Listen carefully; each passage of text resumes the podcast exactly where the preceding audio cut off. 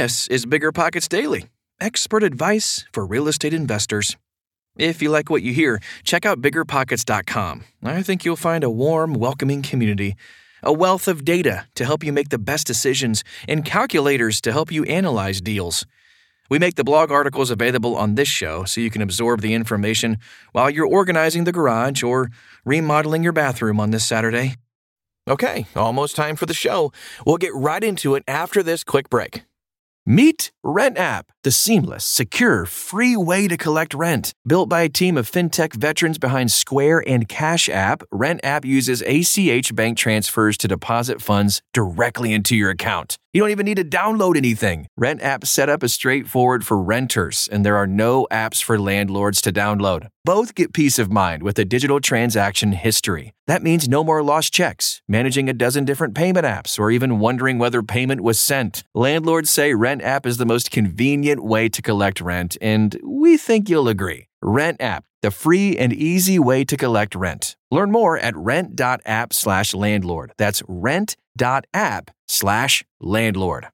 You're trying to close on your next rental, so why is your insurance company dragging its feet? With long lead times and never ending paper forms, it's no wonder it takes forever to finally get a policy. Modern investors deserve better. They deserve steadily.com. At steadily.com, you'll get fast, affordable landlord insurance available online 24 7 in just a few clicks. You can even get next day coverage, which takes just minutes, by the way, to obtain. And you can do it all from your phone. Steadily was founded by landlords who created insurance products tailored to the unique needs of this industry. It's their sole focus, and that's why landlords nationwide consistently rate them 4.8 out of 5 stars. So whether you've got a single family, short term, or multifamily portfolio, steadily.com can secure the best coverage at the best price to protect your properties. Discover how Steadily can save you both time and money on your rental property insurance. Visit steadily.com for a commitment free quote tailored to your needs today.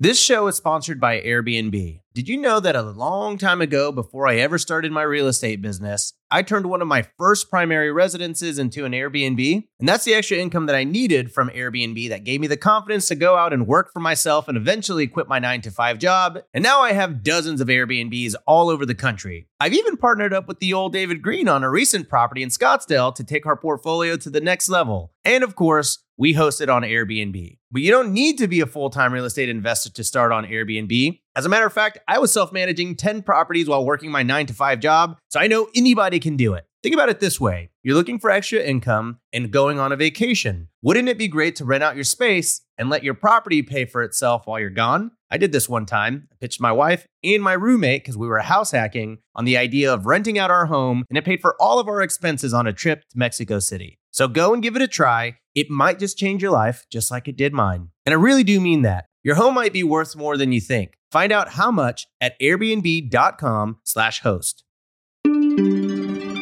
NAICS code for real estate.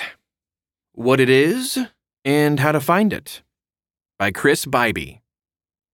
As a real estate investor, you should understand the NAICS code that relates to your industry. So today's podcast discusses the finer details of this code system and its impact on your business. First, what's an NAICS code? So, the North American Industry Classification System, or NAICS, is developed by the United States, Canada, and Mexico to classify businesses into industry specific categories for economic data collection, analysis, and reporting. In some states, providing your NAICS code is optional, but in other states, providing your code will be required. Why do you need this code? So while an NAICS code won't make or break your real estate investing business, it can be useful in certain situations. For economic tracking and analysis, governments and researchers use NAICS codes to track economic activity, analyze growth trends, and predict future performance.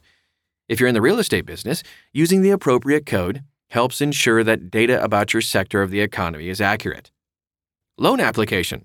When applying for business loans or even lines of credit, financial institutions often request an NAICS code to better understand your industry and its potential risks. The code helps them make informed decisions about your eligibility and the loan terms. Business licensing and zoning. Some local governments require these codes when applying for business licenses or determining appropriate property zoning. The code helps the authorities understand the nature of your business. For tax purposes, some tax deductions and credits are actually industry specific.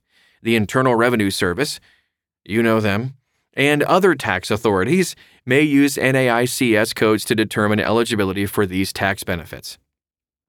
Insurance.